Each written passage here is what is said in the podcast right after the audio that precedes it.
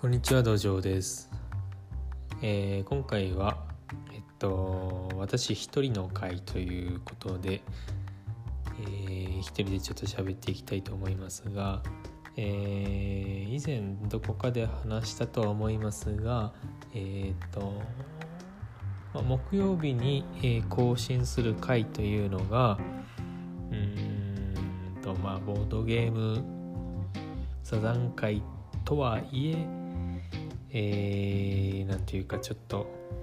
座談会じゃないものだったりボードゲームじゃないものだったりっていうのは使ってもいいかなと思っているまあ遊びの会です。で、えー一人で喋るっていうことをまあちょっとやってみようということでえー、まあ一人でですね誰もいないところでまあ喋ってるわけですがえっ、とちょっとそのなんていうか内部の話をすると今普段はあのトトロさんとですねあのスカイプを使って、えー話をして録音してそれをこう、まあ、データ変換してアンカーというアプリで、えー上げてるわけですけども今は直接そのアンカーで撮ってるんですね。でそうするとその雑音をこう拾いすぎるというかなんかうまい感じにならないのでうーん、まあ、何回か撮り直してます。一応これでも雑音が減ったはずです。はい、まあ、撮り直すって言ってもなんていうか「こんにちは土壌です」っていうのを45回言っただけですけど。まあいいや。えっ、と今回、えー話していきたい内容っていうのがえー、とボードゲームにおいてこうインストがどうだみたいな話よくされてますがそのルール説明ですね。そのインストの中でも特にあのボードゲームカフェにおいてのインストっていうものについて、えー今日ちょっと喋っていきたいなと思います。つまりそのボードゲームカフェの、まあ、店員というか、まあ、要するにその店として、えーお客さんに、まあ、ルール説明をするっていうのは、まあ、普通にその仲間内とかでルール説明するっていうのとはちょっと違うと思うのでその違いというか、えー気をつけた方がいいこととかなんかそんな話ができたらなと思います。でえーっとまず第一にまあもちろんその分かりやすく説明するとかそういったことはまあ基本にはあるわけですけども、えーボードゲームカフェとか、まあ、店で、えー客に対してルール説明をするっていう人の、まあ、位置づけというか役割っていうのは何なのかっていうともちろん楽しいと感じてもらうっていうのは当たり前なんですがえーまた来たいと思ってもらうまた来たいなって感じてもらうっていうのがその役割として大きいと思います。これはまあイコールではなくて楽しいと感じてもらうっていうこととまた来たいって感じてもらうってことはまあほとんどかぶってますがイコールではなくてつまり何が言いたいかっていうとそこで満足してしまってボードゲームっていうのはこういうものなんだな楽しかったなおしまいじゃなくてあのーもっとその先には世界が広がっているんだとかまだやりたかったなとかそういった次への期待っていうのを、えーまあ伝えた方がいいかなと思っています。そこでえーっと何ですかね。まあ何が言いたいかと言いますと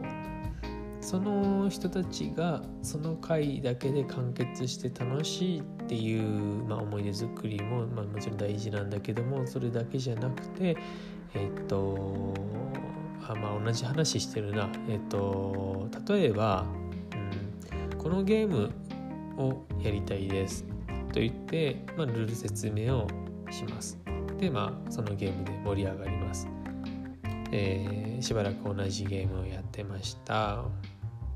はい。じゃあ飽きたし帰るか。ってなってしまう。とうんとまあ、客としては客側の目線としては目的のものが達成されたわけだし楽しかったし、まあ、満足です。で店側としても言われたことに対して説明して渡して楽しんでもらったはいおしまいでいいんですが、えー、とこれがそのボードゲームにあまり詳しくないお客さんだった場合それでおしまいってなってしまうのはちょっと物の寂しいものがありますのでその空気をこう感じ取って、まあ、同じようなゲームでこういうのがあるんですよっていうふうに提案するとか、えー、そういった、まあ、ソムリエ的なことが、まあ、ちょっとねおせっかいというか差し出がましい感じもしますけどもそういったことが大事じゃないかなと私は思っております。うん。えー、そこでその何て言うかな、うん。まあ、要するにあの私が言いたいこととしてはえーと、その人たちが知らない世界を見せてあげるというか知見を広げるというかこんな世界もあるんだっていうのを知ってもらってそしてもっと知りたいもっと楽しみたいっていう風に持っていくことっていうのが割と重要だと思ってるんですけどもそれは、まあ、先ほど自分でも言ったんですがあのおせっかいというかあの余計なお世話まあ、同じこと言ってるのまた。えー、まあその何て言うかな。そんなんを求めてるわけじゃないとか。あるいはこういうのどうですかって言って進めた結果やっぱ面白くないなこれって思われちゃうと何て言うかねこう進めてくれた人への要するにその店員さんへの信用度みたいなのが下がっちゃうというかね。この人が勧めてきたやつっていうのは合わないなって思わせてしまったらちょっと良くない。逆にこの人が勧めてくれたものっていうのはこんなに面白かったから次も多分面白いはずだっていう期待感を持たせることっていうのが大事です、えー、そこで相手のニーズを理解するというかその客をよく観察して何に対してどう反応するかをよく見るっていうのが大事かと思います。つまりそのルール説明してくださいはいよみたいな受け身の姿勢ではなく向こうが何をしているのか何を思っているのかどういう性格なのかっていうのを観察してそしてその自分が面白いというものをプレゼンするのではなくて相手に合いそうなものを渡す。これがまあ非常に大事なことだと思います。例えばその客がまあ、1人で来るのか複数人で来るのかによっても話は変わってきますけど例えば2人で来ました。そしたら2人の関係性っていうのは何なのか。友達なのか。カップルなのか、えー、上司部下みたいな感じである程度こう上下関係があるのかどうなのか親子だとかそういったものがまずありますね。それはまあなんとなくこう見た目で分かりますけどそれだけでなく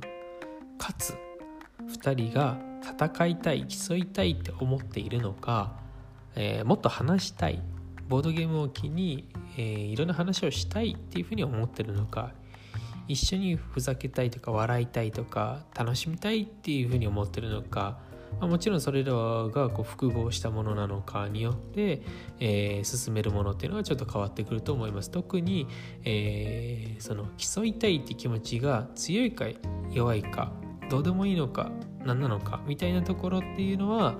あのー、まあ、よく観察すべきかなと思います。その言動の端々に出てきますし、まあ、直接聞いてもいいと思います。その、えー、2人で何かこう勝負をして勝ち負けがはっきりするものがいいですか？それとも、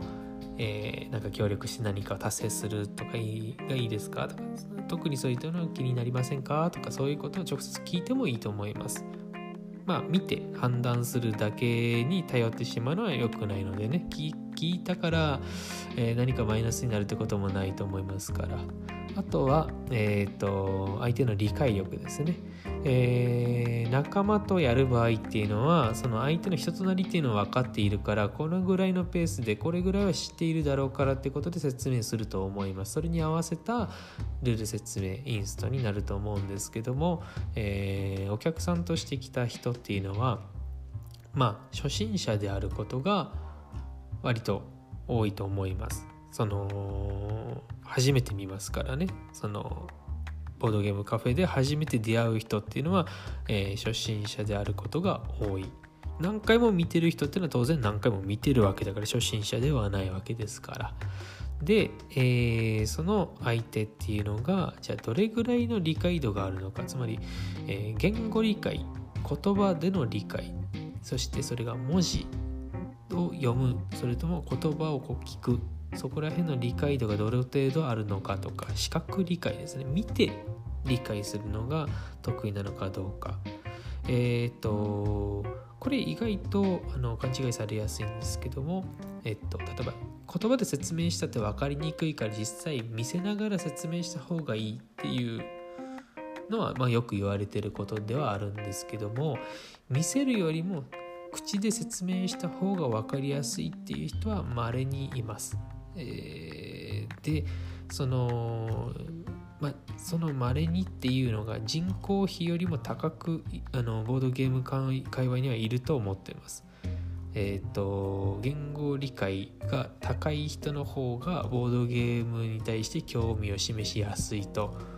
思っているので、まあ、これはその私の主観ですけども、まあ、それでももちろんその視覚理解の方が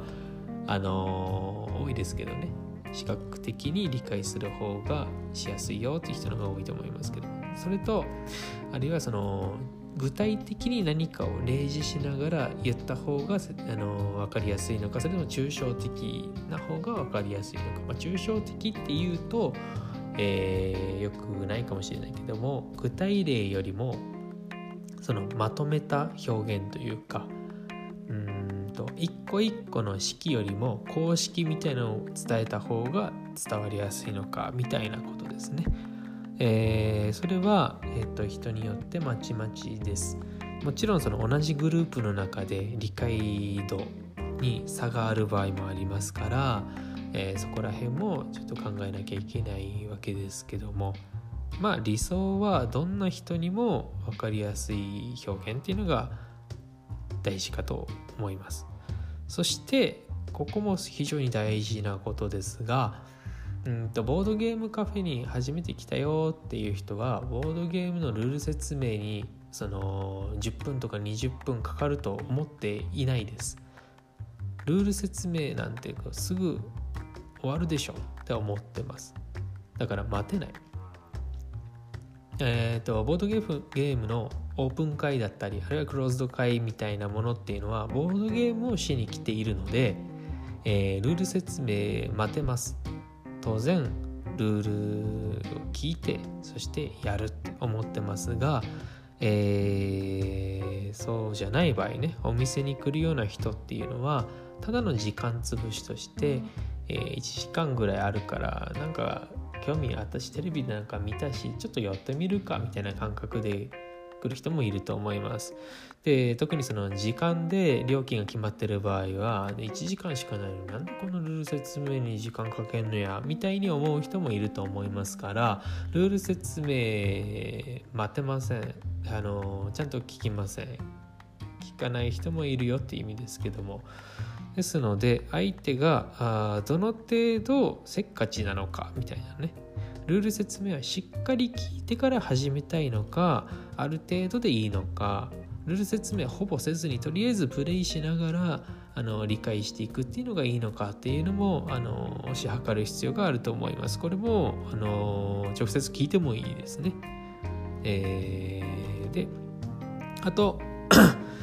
相手が、えー、質問できる人なのか。でここまでいいですか？って言って「あ大丈夫です」って言いますが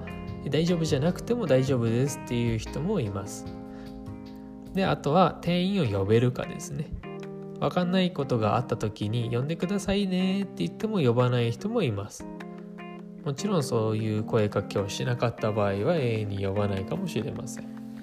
その時ルール上何かこうトラブルがあった場合どうすればいいか処理困った場合とかあ,、まあ、あらゆるケースがあると思いますけどもそういう時に店員が呼べない場合っていうのはそうですねあの何、ー、ていうかボードゲームは我々には合ってなかったんだなという感想を持ってしまうかもしれない。そういったことをですねあの相手を見て判断してでその何て言うか最適解みたいなものを与えるというか、まあ、できるだけね。その必ずしも大正解っていうのを続けるのは難しいと思いますけどもそういうのをこう複合的に判断してルール説明をした後に、えー、できるだけこのルール説明における不快感というかストレスっていうのをない状態にして楽しんでもらってで信用を得て信用を得た上でこのゲームはどうですかっていう提案をしていくみたいなことが大事かなと思っています。であのそうですねまあもう一度同じ話するようになりますけど、えーと、ボードゲームが楽しいものだと思ってない状態で来る人もいるわけですよね。ボードゲームってどんなんやろうかと。うーん我々をどこまで楽しませてくれるんだみたいな気持ちで、えー、来る場合もあります。だからその積極的にそのやりたいわけではないとか、まあ、そんなにルール聞きたいわけではないっていう人もいるってことを考慮した上で、えー、こちらとして話をしなきゃいけない。でまあ相手のテンションとかにもよりますけどもまあその話自体がルール説明自体が面白い言い方あのー、なんですかね。あのー、ただの解説者ではなくて、えー、まあ、ディズニーランドとかのキャストのようになんかこう盛り上げるというかあの何、ー、て言えばいいですかねこうなりきって、えー、進行役みたいな感じで話をしていってそれが楽しいよっていう人もいると思います。まあ、私はそういう感じのは逆に嫌ですけどその